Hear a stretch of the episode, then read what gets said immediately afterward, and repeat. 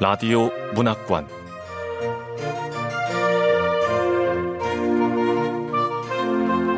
한국 단편 문학 특선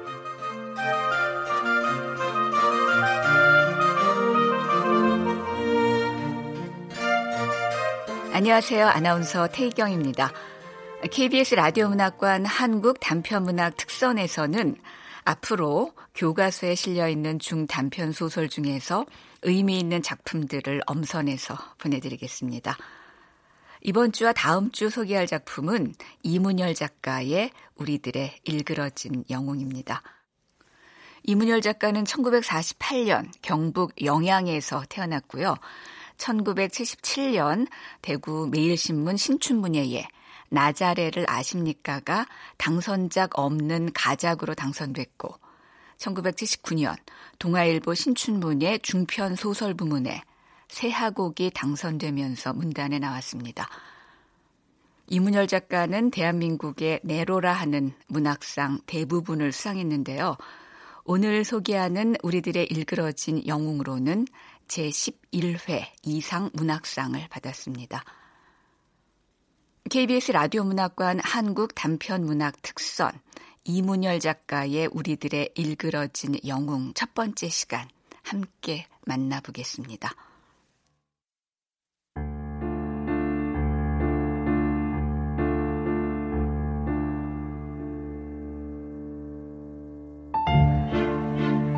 우리들의 일그러진 영웅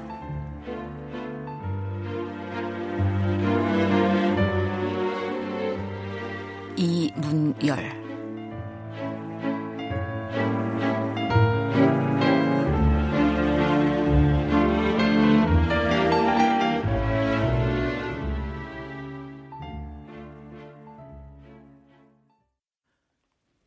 벌써 30년이 다 돼가지만 그의 봄에서 가을까지 외롭고 힘들었던 싸움을 돌이켜보면 언제나 그때처럼 막막하고 암담해진다.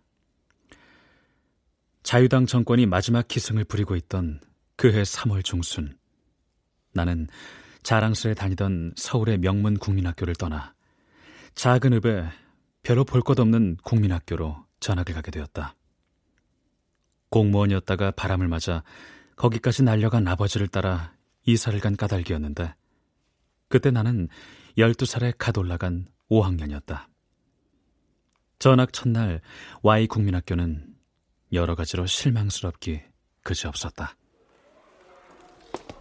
5학년이나 된 애가 왜 이래? 빨리 안 와? 네 동생도 이러진 않는다. 학교가 뭐 이래? 여섯 번밖에 없다면 그것도 남자 여자 따로 있고 촌스럽게 그만 툴툴거려 응? 5학년 1반 담임 선생님이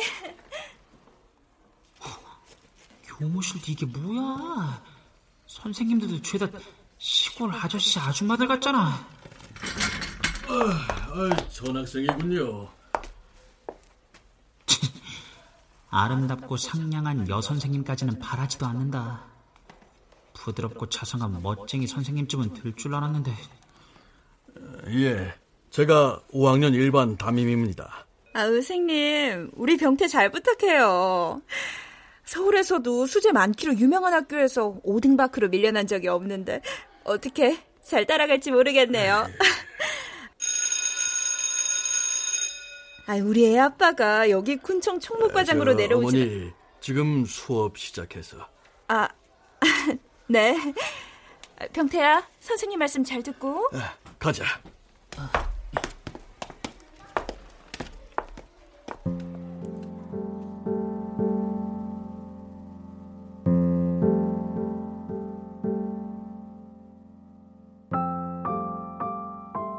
머리 기름은커녕 빗질도 안 해서 부스스한 머리에 그날 아침 세수를 했는지가 정말로 의심스러운 얼굴로 어머님의 말씀을 듣는 둥 마는 둥 하고 있는 그가 담임 선생님이 된다는 게 솔직히 그렇게 실망스러울 수가 없었다.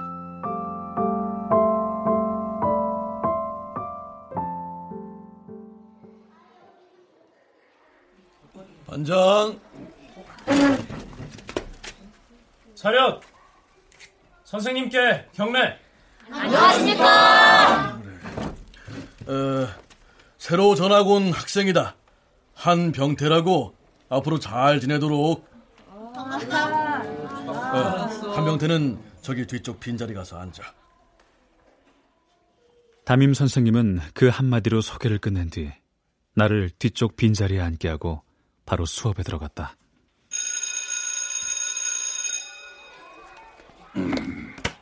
쉬는 시간에 교문 밖으로 나가지 말아라. 야 전학생, 너 전차 타봤어? 남대문은 봤어? 남대문에 진짜 문턱이 없어? 우와, 얘 지우개에는 뚜껑이 있어. 촌 애들이라 궁금한 것도 촌스럽구만. 아이들이 나를 둘러싸고 실없는 것들이나 묻고 있는데 문득 그들 등 뒤에서 이런 소리가 나지막에 들려왔다. 모두 저리 비켜. 어? 어? 선생님? 잘 모르는 나에게는 담임 선생님이 돌아온 것이나 아닐까 생각이 들 만큼 어른스러운 변성기의 목소리였다. 아이들이 움찔하며 물러서는데 나까지 놀라 돌아보니 가운데 줄 맨 뒤쪽에 한 아이가 버티고 앉아 우리 쪽을 지그시 바라보고 있었다. 담임 선생님과 내가 처음 교실로 들어왔을 때 차렷 경례를 소리친 것으로 봐 반장인 듯한 아이였다.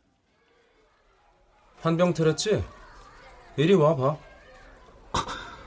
나도 모르게 일어서서 갈 뻔했잖아. 저 반장의 눈빛도 장난 아니야. 키도 다른 애들보다 머리통 하나는 더 커 보이는데? 그치만 나 서울에서 전화 왔거든? 그러니까 반장 네가 방금 나한테 첫 싸움을 건 거지? 처음부터 호락호락하게 보였다가는 앞으로 지내기 어려워질지도 몰라. 왜? 물어볼 게 있어. 물어볼 게 있다면 네가 이리로 와. 뭐? 일어나 임마. 임마 엄석대가 오라고 하잖아. 반장 엄석대가. 내가 엄석대란 이름을 들은 건 그때가 처음이었다. 그 이름을 말하는 아이의 말투가 유별났다. 무언가 대단히 높고 귀한 사람의 이름을 부르고 있다는 그래서 당연히 존경과 복종을 바쳐야 한다는 그런 느낌을 주는 것이었다. 그래도 나는 서울내기다운 강단으로 마지막 저항을 해보았다. 엄석대가 반장이 와보라고 하잖아. 반장이 부르면 다야? 반장이 부르면 언제든 달려가서 대령해야 하느냐고.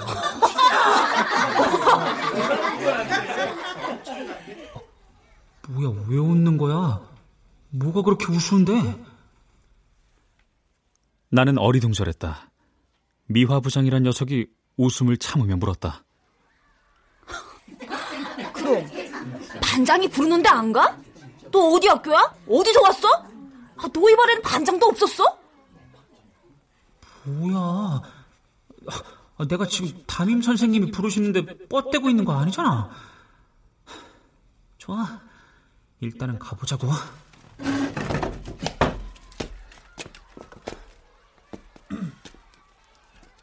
왜? 한병태, 나한테 잠깐 오기가 그렇게도 힘들어? 어? 어? 엄석대는 확실히 놀라운 아이였다. 그는 잠깐 동안에 내가 그에게 억지로 끌려갔다는 느낌을 깨끗이 씻어주었을 뿐만 아니라 내가 담임 선생님에게 품었던 야속함까지도 풀어주었다. 서울 무슨 국민학교랬지? 얼마나 커? 물론 우리 학교와는 될 수 없을 만큼 좋겠지? 응. 한 학년에 스무 반도 넘게 있고 우리나라 최고로 좋은 중학교에 90명이나 입학했어. 그렇구나. 공부는 어땠어? 거기서 몇 등이나 한 거야? 다른 건 뭘 잘해? 4학년 때 국어 과목에서 우등상 탔어. 미술도 잘해. 경복궁에서 열린 어린이 미술 대회에서 특선했거든. 대단한데. 아버지는 뭐 하셔? 군청 총무과장님이야. 군 수님 다음이래. 좋아. 그럼 어 한병태, 넌 내 앞에 앞에 앉아. 저기가 네 자리야. 어? 선생님이 저기 뒤에 앉으라고 하셨는데. 어이 김영수 한병태하고 자리 바꿔. 어 알았어. 엄석대의 지목을 받은 아이는 두 말 없이 책가방을 챙겼다. 참으로 알 수 없는 일은 그날만도 두 번이나 더 있었다. 한 번은 점심시간 때였다. 엄석대, 이거 달걀 반찬이야. 너 먹어. 반장, 물 떠왔어.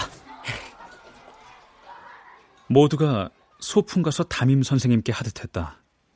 석대는 고맙다는 말 한마디 없이 그것들을 받았다. 기껏해야 달걀을 가져온 아이에게 빙긋 웃어준 게 전부였다. 또 한 번은 다섯째 쉬는 시간에 내 옆분단의 두 아이가 무슨 일인가로 싸워 한 아이가 코피가 난 때였다. 구경하던 아이들은 모든 걸 제쳐놓고 먼저 석대부터 찾았다. 마치 서울 아이들이 무슨 큰일을 만났을 때 먼저 선생님부터 찾는 것과 비슷했고 석대가 한 일도 선생님과 크게 다르지 않았다.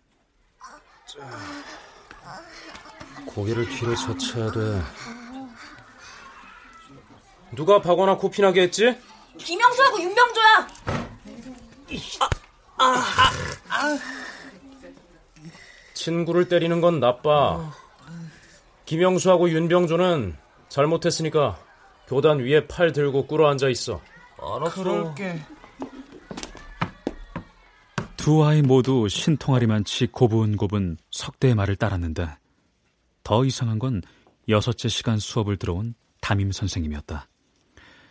석대의 보고를 가만히 듣고 있다가 벌서고 있는 아이의 손바닥을 몇 차례 호되게 때려줌으로써 내게는 월권이라고만 생각되는 석대의 처리를 그 어떤 말보다도 확실하고 강력하게 추인해버리는 것이었다.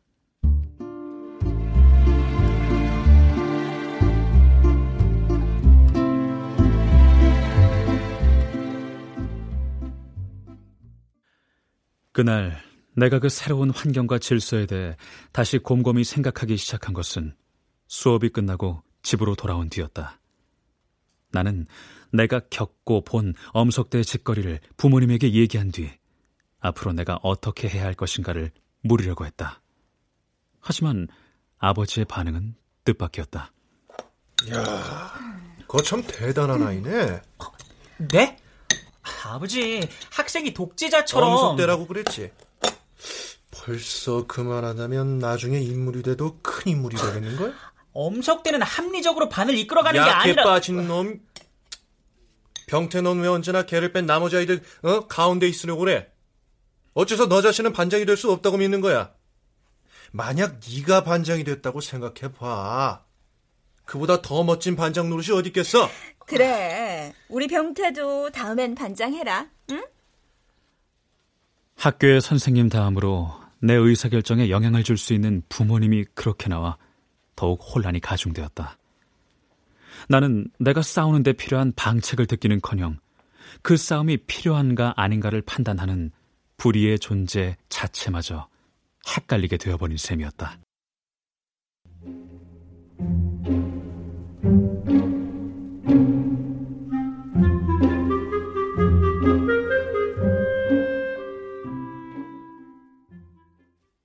비록 내 굴복으로 끝나기는 했으나 전학 첫날의 그 작은 충돌은 엄석대에게 꽤 강한 인상과 더불어 어떤 경계심을 일으켰음에 틀림없었다.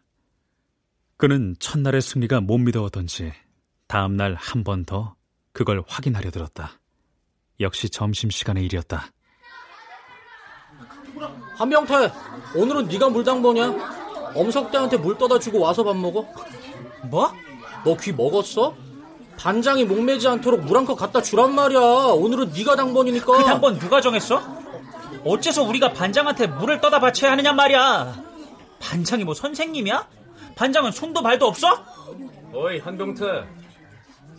잔소리 말고 물 한 컵 떠와. 싫어. 난 못해. 너 새끼하고 쬐끔한 게 안 되겠어.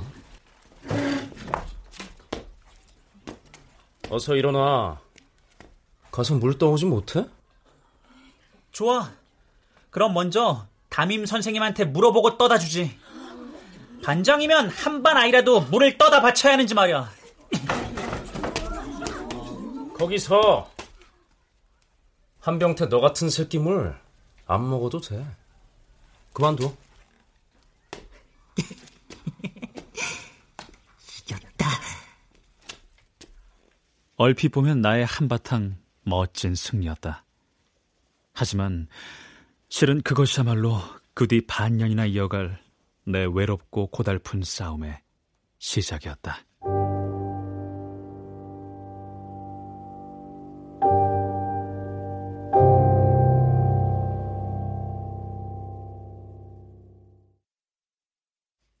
사실 그 전 1년을 거의 아무에게도 저항받지 않고 그 반을 지배해온 석대에게는 그런 내가 얄밉고도 분했을 것이다.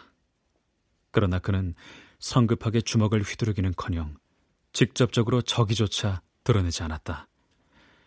숙제검사나 청소검사 같이 담임 선생님으로부터 물려받은 권한을 행사할 때도 그걸 내세워 나를 불리하게 만드는 법은 없었다. 지금 와서 돌이켜봐도 으스스할 만큼 아이답지 않은 침착성과 치밀함이었다. 내게 대한 박해와 분리는 항상 그에게서 멀찌감치 떨어진 곳에서 왔다. 야 한병태 덤벼 싫어 나 싸우기 싫다고 그럼 네가 내 쫄병이야 그런 게 어딨어 서울 내기 담아내기 재수없게 씨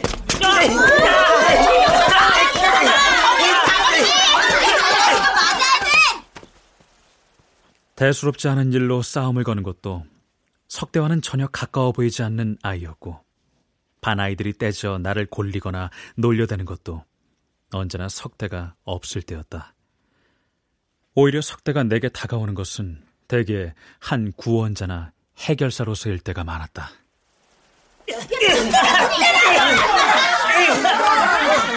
그만들 해. 야 반장이 그만하래잖아 왜 싸우고 그래? 친구들끼리 사이좋게 놀아야지. 병태 이 자식이 서울에서 살다 왔다고 잘난 척 하잖아 한병태는 전학생이잖아. 다음에 축구할 때도 껴줘.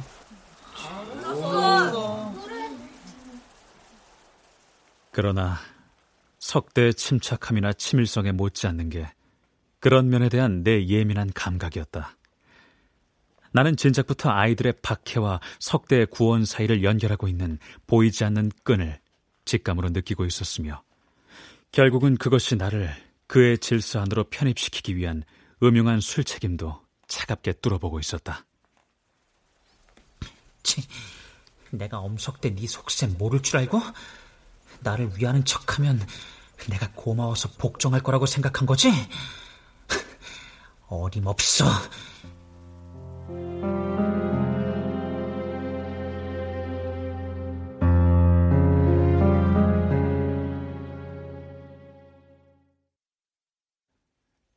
싸움인 이상 12살의 아이가 먼저 생각할 수 있는 승리는 말할 것도 없이 물리적인 힘에 의한 것이었다. 하지만 석대의 키는 나보다 머리통 하나는 더 컸고 힘도 더 세었다. 듣기로 호적이 잘못되어 우리와 같은 학교에 다닐 뿐 석대의 나이는 우리보다 적어도 두셋은 많다는 것이었다. 따라서 내가 처음 시도한 것은 모두가 그의 편이 되어 있는 반 아이들을 그로부터 떼어내는 것이었다. 자, 아주머니, 여기 찐빵 두 접시 주세요. 아주 우유도 주시고요. 그래. 자, 많이들 먹어라. 와, 이렇게나 많이 어, 먹어도 돼? 응, 잘 먹을게. 어, 많이 먹어. 근데 너네 엄석대가 그렇게 무서워? 아, 왜 엄석대가 시키는 대로 다 하는 거야? 서울에서 반장은 그렇지 않아. 얘들아, 우리가 다 같이 힘을 합치면 아, 저기 나 집에 갈래. 어? 나도. 어.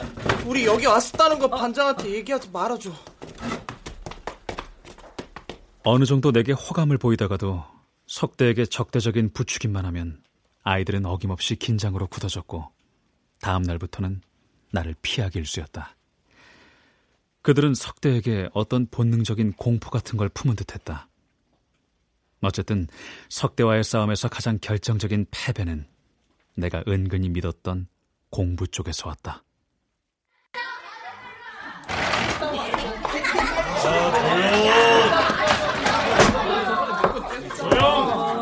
선생님 오셨잖아. 조용히 해. 자, 다들 일제고사 보느라 수고들 했다. 우리 반이 평균 성적에서 우리 학년 전체 1등이다. 에, 그리고 전교 1등도 우리 반에서 나왔다. 내가 전교 1등? 하긴 서울에서 5등 안에 들었으니까 이런 시골 학교에서 전교 1등은 문제 없겠지 뭐. 전교 1등은 엄석대. 뭐? 엄석대가 전교 1등? 엄석대는 몸 쓰는 애로 보였지 공부하는 애로는 전혀 안 보였는데? 에, 엄석대는 평균이 98.5. 우리 반 1등이면서 전교 1등이다. 자, 박수! 아, 그리고 우리 반 2등은 평균 92.6 한병태. 그 뚜렷한 결과 앞에서는 이상해도 어쩔 수 없고 분해도 어쩔 수 없었다. 그런데도 나는 거의 스스로도 알 수 없는 어둡고도 수상쩍은 열정에 휩싸여 그 가망 없는 싸움에 매달렸다. 주먹에서도 편가르기에서도 공부에서도 가망이 없어진 내가 그 다음으로 눈독을 들인 것은 석대 약점. 특히 아이들을 상대로 하고 있으리라고 확신되는 못된 짓거리였다. 그 청소 깨끗하게 하고 엄석대한테 검사 받고 가도록. 이상.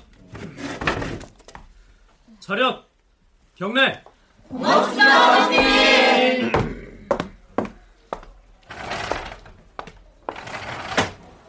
그래, 엄석대의 약점을 찾는 거야. 엄석대는 지가 좋아하는 애들, 상납을 많이 하는 애들한테는 쉬운 걸 시킬 게 분명해. 오늘 점심시간에 박원아가 소시지 반찬을 갖다 줬으니까 박원아한테는 쉬운 걸 시킬 거야. 지난주에 보니까 화단 청소가 엉망이더라. 오늘 화단 청소는 더 깨끗하게 해야 돼. 박원아, 어, 어, 왜? 너 어제 손톱 안 깎고 와서 위생 검사에서 걸렸지? 미안해. 그러니까 그 벌로 오늘 화단 청소는 너하고 지난번에 불량식품 군것질하다 걸린 윤병조 두 사람이 같이 해. 깨끗하게 청소하고 검사받아. 알았지? 알았어. 그런데 석대를 관찰하면서 더 자주 확인하게 되는 것은 담임 선생이 그를 신임하지 않을 수 없는 까닭들이었다. 그에게 맡겨진 우리 반의 교내 생활은 다른 반보다 모범적이었다. 그에게 맡겨진 청소 검사는 우리 교실을 그 어떤 교실보다 깨끗하게 하였으며 우리의 화단을 드러나게 환하게 했다. 또 그가 이끌고 나가는 운동팀은 모든 반 대항 경기에서 우리 반에 우승을 안겨주었고 담임이 직접 나서서 아이들을 부리는 반보다 훨씬 더 빨리 그리고 번듯하게 우리 반에 맡겨진 일을 끝내주게 했다. 그럼에도 불구하고 나는 모반의 열정과도 비슷한 집착으로 눈과 귀를 온통 석대에게만 모아 그의 잘못을 캐내려고 했다. 기다리고 기다린 보람이 있어 끝내는 내게도 때가 왔다.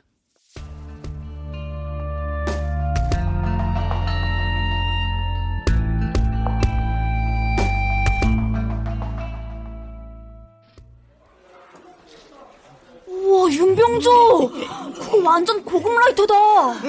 이거 중굴 라이터야. 와. 금이잖아. 진짜 금은 아니겠지. 뭐야? 어디 봐? 윤병조 뭐해? 엄석대가 라이터 보고 싶대잖아. 어, 어, 어, 어. 자, 봐. 음, 이 라이터 둥글 라이터네? 누구 거냐? 우리 아버지 거. 얻었어? 아니, 그냥 가져왔어. 네가 가져온 거 누가 알아? 내 동생밖에 몰라. 음, 야, 이거 좋은데? 좋았어. 엄석대 뭐해? 빌려 달라고 해야지. 네가 빌려 달라는 건 곧 내놔 임마 그런 뜻이잖아. 그래 그래 어서 빌려달라 그래 어서. 아, 이리 줘. 우리 아버지 돌아오시기 전에 제자리에 갖다 놔야 돼. 그래? 하, 그럼 안 되겠구나. 야, 아, 엄석태가 내가 보고 있다는 걸 알았어. 좀 빌렸으면 했는데. 자, 받아. 나는 석대가 너무도 쉽게 그 라이터를 포기하는데 저욱이 실망했다.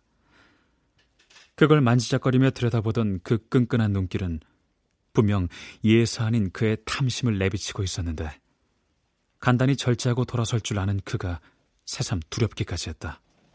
그렇지만 결국 그에게도 한계가 있었다. 어? 저기 앞에 어깨 축 처져서 걸어가는 저의 헉! 윤병주다. 맞아, 라이터 뺏긴 거야. 야, 윤병주. 어, 어, 어, 병태구나. 너 석대한테 라이터 뺏겼지? 뺏기지는 않았지만 빌려줬어. 그게 뺏긴 거지. 더구나 너희 아버지 내일 돌아오신다며? 아버지가 날 가만 안 둘 거야. 그 라이터 일본 계신 삼촌이 아버지한테 선물로 주신 거거든. 빌려준 거라며. 빌려줬으면 돌려받으면 되잖아. 안 돌려줄 거야. 그래? 그럼 그게 어디 빌려준 거야? 뺏긴 거지? 달라 그래. 엄석대잖아. 또 몰라. 모르면 가만히 있어. 어.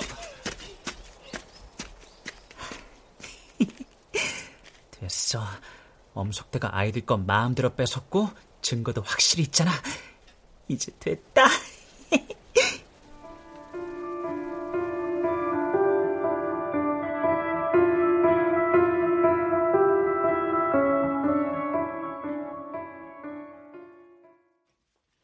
다음 날 아침 나는 학교에 가기 바쁘게 교무실로 담임 선생을 찾아갔다.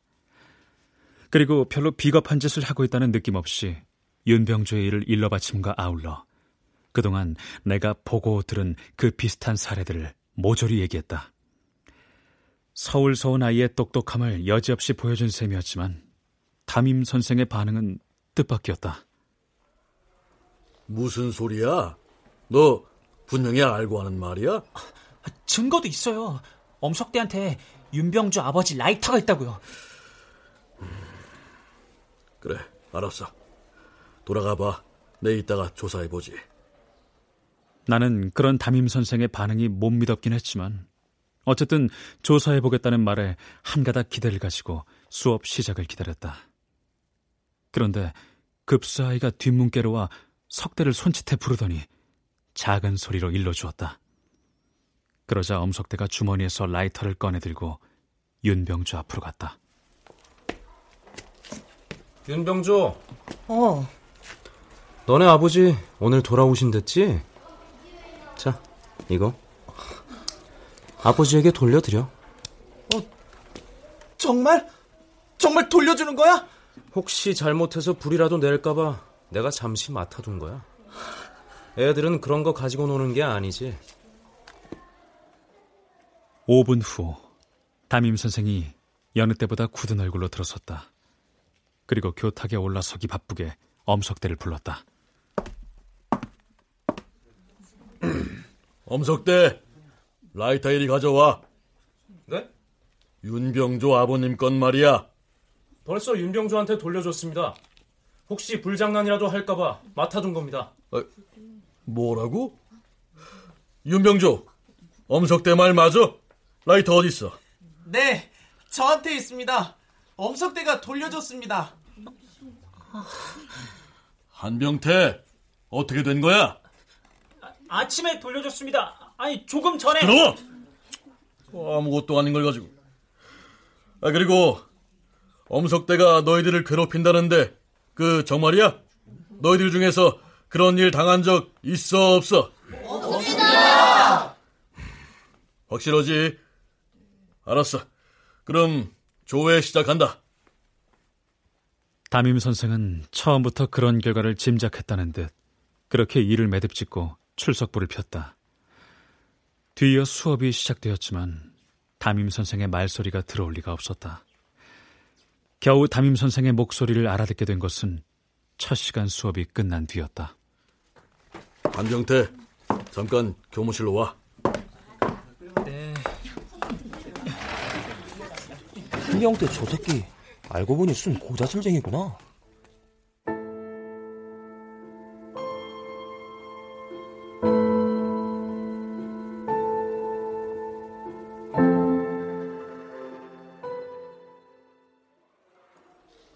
한병태, 남의 잘못을 윗사람에게 일러바치는 것은 좋지 못한 짓이다.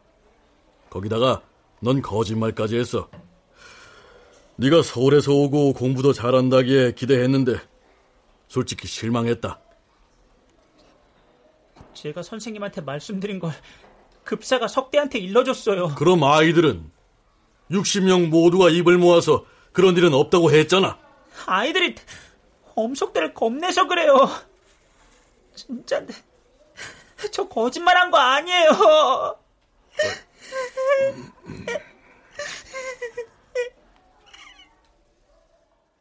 전혀 기대한 적은 없지만 그 눈물이 의외의 효과를 냈다. 내가 갑자기 숨을 헉헉거리며 줄줄 눈물만 쏟아내고 있자 담임 선생이 약간 놀란 듯한 기색으로 그런 날을 올려보았다. 아, 그래, 좋아 한병태. 네 말대로 다시 해보자. 돌아가 있어.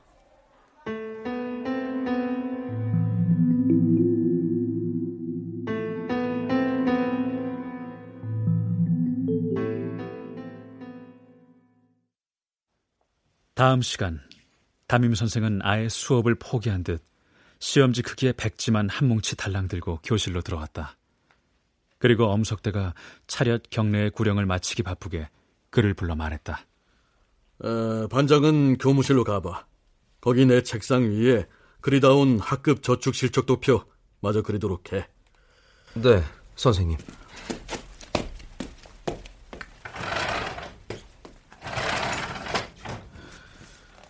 어, 이번 시간에 여러분과 처리할 것은 엄석대 문제인데 에, 지난 시간엔 선생님 묻는 방법에 잘못이 있었다. 자, 종이 뒤로 돌려. 어, 여러분과 엄석대 사이에 있는 문제를 여기에 적는 거다. 이름도 적지 말고 여기 이 시험지에 여러분이 당한 일만 쓰면 된다.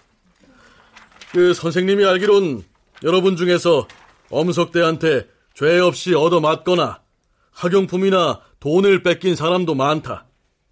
아무리 작더라도 그런 일이 있으면 모두 여기에 써라. 네. 어? 왜 안 쓰지? 나만 쓰고 있잖아. 어, 내가 또 잘못한 것 같다. 질문을 바꿔볼게. 내가 알고 싶은 건 엄석대 개인의 잘못이 아니다. 나는 우리 반 모두가 안고 있는 문제를 알고 싶을 뿐이다. 따라서 엄석대가 아니라도 좋다. 누구든 무엇이든 잘못이 있는 사람은 모두 적어내도록. 그부의 잘못을 알고도 숨겨주는 사람은 잘못한 그 사람보다 더 나쁠 수도 있다.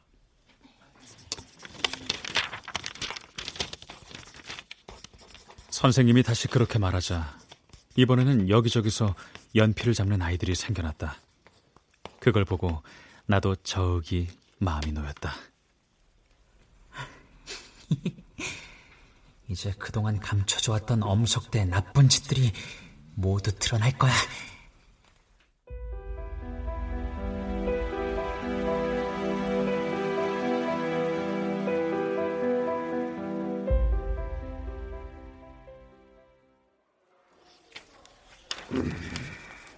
우선 이걸 봐라. 엄석대가 잘못한 건 하나도 없고 전부 한병태 네 잘못만 적혀 있다. 네? 그럴 리가. 한병태는 등하굣길에 길에서 군것질을 했습니다. 한병태는 교문이 아닌 뒤쪽 철조망으로 학교를 빠져나갔습니다. 병태는 김영순의 오이밭에서 대나무 지주를 걷어찼습니다. 엄석대가 나쁘다고 쓴 사람은 너, 한병태 너 혼자뿐이야. 그래, 짐작은 간다. 모든 게 마음에 차지 않겠지. 서울식과는 많이 다를 거야. 특히 그 엄석대가 반장으로서 하는 일은 어떻게 보면 못돼 먹고 거칠기도 하겠지. 하지만 그게 바로 이곳의 방식이다. 자치회가 있고 모든 게 토론과 투표에 의해 결정되고 반장은 다만 심부름꾼인 그런 학교도 있다는 건 나도 안다. 서울 아이들 같이 모두가 똘똘하면 오히려 학급은 그렇게 운영되는 게 마땅하겠지. 그러나 이곳은 이곳의 방식이 있고 넌 먼저 여기에 적응할 필요가 있어. 서울에서의 방식이 무조건 옳고 이곳은 무조건 틀렸다는 식의 생각은 버려야 해. 그리고 네 편이 되어주지 않는다고 반 아이들 모두와 싸우려 하거나 외톨이로 빙빙 겉돌아선 안 돼. 봤지? 오늘 60명 중에 네 편은 단 하나도 없었어. 석대와 경쟁하고 싶다면 정당하게 경쟁해. 알겠니? 만약 담임 선생이 소리 높여 꾸짖었더라면 아마도 나는 어떻게든 맞서 달리 나를 주장하려 들었을 것이다. 그러나 자신의 감정을 억누르고 나를 이해하려 애쓰는 듯한 그 목소리와 진정으로 나를 염려하는 듯한 그의 눈길은 내게서 그런 기력마저 빼앗아 가 버렸다.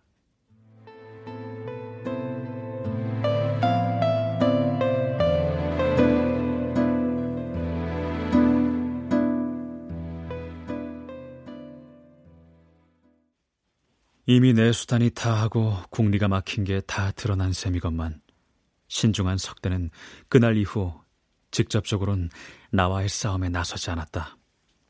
그러나 그 공격은 전보다 몇 갑절이나 더 집요하고 엄중했고 따라서 내게는 그때부터 전보다 몇 갑절이나 더 괴롭고 고단한 학교 생활이 시작되었다. 야, 한병태! 학교 끝나고 뒷산으로 와라. 나하고 한 판 붙자. 라이터 사건이 있고 한 달도 채 되기 전에 나는 반에서 아주 제쳐놓은 조물애기 며칠 빼고는 싸움에서 꼴찌나 다름없게 되어버렸다. 그 다음으로 괴로운 것은 친구 문제였다. 얘들아, 엄석대가 축구하재! 전부 다 하는 거야? 전부 다는 아니지. 원래 힘 약한 애들은 축구도 못해. 그럼 우리 반에서 힘 제일 약한 애가 한병태하고 김영수니까 둘만 빠지면 되겠다. 그 전에 따돌림과는 견줄 수도 없을 만큼 철저한 소외였다. 공부라고 제대로 될 리가 없었다. 내 성적은 차츰차츰 떨어져 한 학기가 끝났을 때는 겨우 중간을 웃돌 뿐이었다. 그렇게 한 학기를 채우자 나는 차츰 지쳐가기 시작했다. 맹렬하던 투지는 간곳 없어지고 무슨 한처럼 나를 지탱시켜주던 미움도 차차 무디어져 갔다. 엄석대가 뭘 좋아할까? 그리하여 새 학기가 시작되면서 나는 은근히 내 굴복을 표시하기에 마땅한 기회를 기다렸지만 괴로운 것은 그런 기회조차 쉬이 나타나지 않는 것이었다. 그런데 드디어 때가 왔다.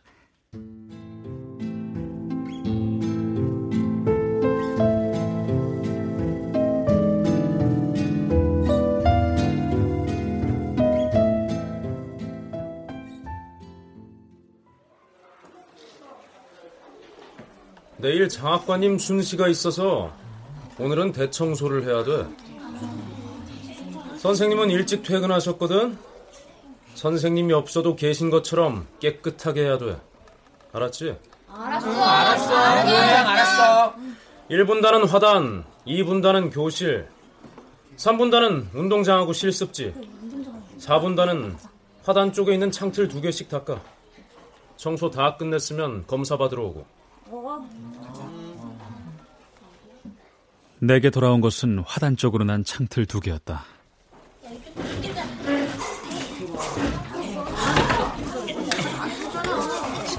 깨끗하게 청소해서 엄석대 마음에 들도록 해야지. 그날 나는 정말로 공을 들여 내가 맡은 창문을 닦았다. 시간도 많이 걸려 두 개의 창틀 유리를 말끔히 했을 때는 반 아이들 태반이 자기 몫의 청소를 끝낸 뒤였다. 반장, 유리창 검사해줘.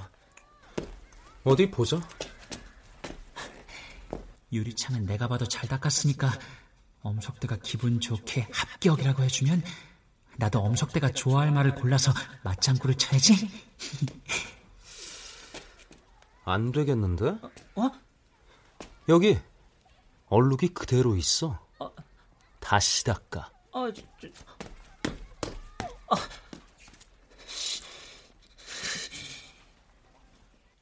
한동안 유리 창틀을 살펴본 석대가 그렇게 말하고는 다시 운동장으로 뛰어나갔다. 나는 간신히 속을 누르고 먼저 두 개의 창틀부터 다시 한번 살펴보았다. 어? 정말 여기 유리에 물이 흐른 듯한 자국이 있잖아. 그래. 대놓고 항의하지 않기를 잘했어.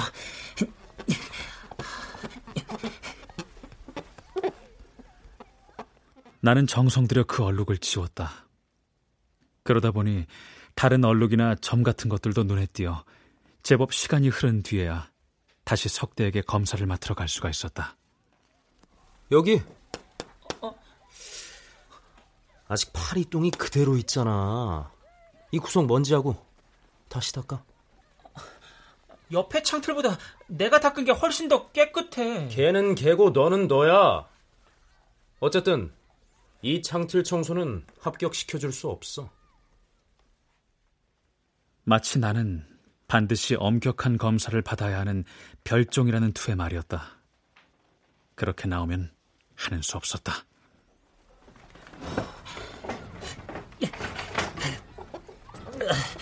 아, 힘들어.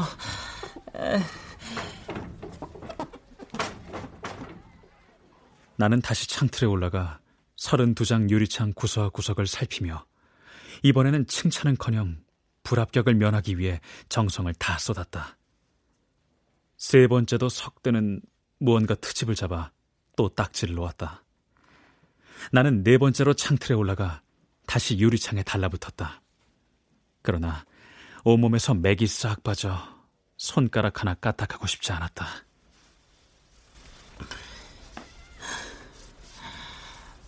아... 어느덧 해는 서편으로 뉘어트지고 교정에는 인적이 드물어졌다.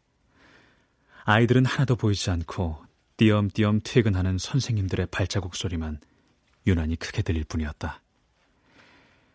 석대와 아이들이 다시 뒷문께에 나타난 것은 교정 서쪽에 아름드리 히말라야 시다 그늘이 운동장을 온전히 가로지른 뒤였다. 그런데 그게 어찌된 일이었을까?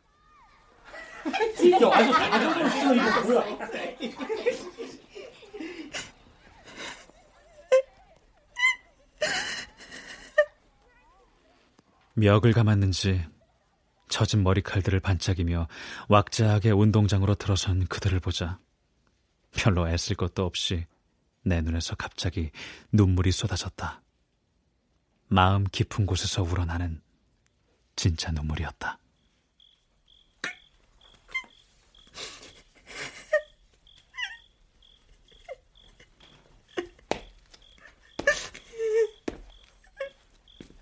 어이, 한병태.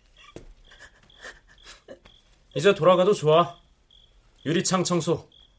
합격. 나는 그때 아마도 스스로의 무력함이 슬퍼서 울었고 그 외로움이 슬퍼서 울었을 것이다. 그리고 짐작컨대 엄석대는 내 눈물의 본질을 꿰뚫어 보았음에 틀림이 없다. 이제는 결코 뒤집힐 리 없는 자신의 승리를 확인하고 나를 외롭고 고단한 싸움에서 풀어준 것이었다. 그러나 내게는 그 너그러움이 오직 감격스러울 뿐이었다. 이튿날 나는 그 감격을 아끼던 샤프 펜슬로 그에게 나타냈다.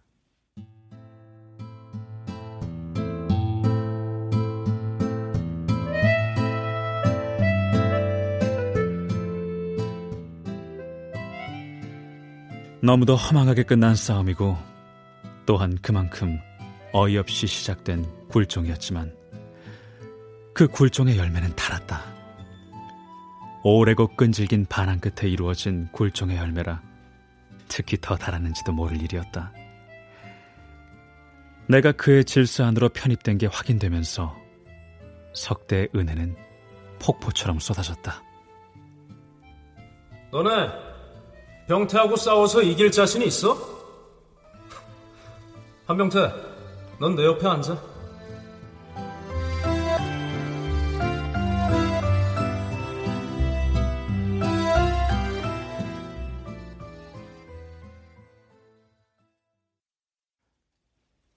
친구도 생겼고 공부도 차츰 제자리로 돌아왔다. 따지고 보면 그 모든 것은 기실 석대가 나에게서 빼앗아갔던 것들이었다. 그러나 한 번 굴절을 겪은 내 의식에는 모든 것이 하나같이 석대의 크나큰 은총으로만 느껴졌다. 거기에 비해 석대가 대가로 요구하는 것은 생각 밖으로 적었다. 저기 한병태, 너 그림 정말 잘 그리더라. 미술 실기 시간에 난 두 장을 그려야 했다. 그림 솜씨가 시원찮은 석대를 위해서였는데 그 바람에 우리들의 솜씨 안에는 종종 내 그림 두 장이 석대의 이름과 내 이름을 달고 나란히 붙어 있고는 했다. 그의 왕국에 안주한 한 신민으로 자발적으로 바친 조세와 부역이지 않았을까 싶다. 하지만 우리 반의 혁명은 갑작스럽고 약간은 엉뚱한 방향에서 왔다. 그 이듬해 담임 선생이 갈린 지 채 한 달도 안 돼서 그렇게도 굳건해 보였던 석대의 왕국은 겨우 한나절로 산산조각이 나고 그 철권의 지배자는 한낱 범죄자로 전락해 우리들의 세계에서 사라져간 것이었다. 잘해봐, 이 자식들아.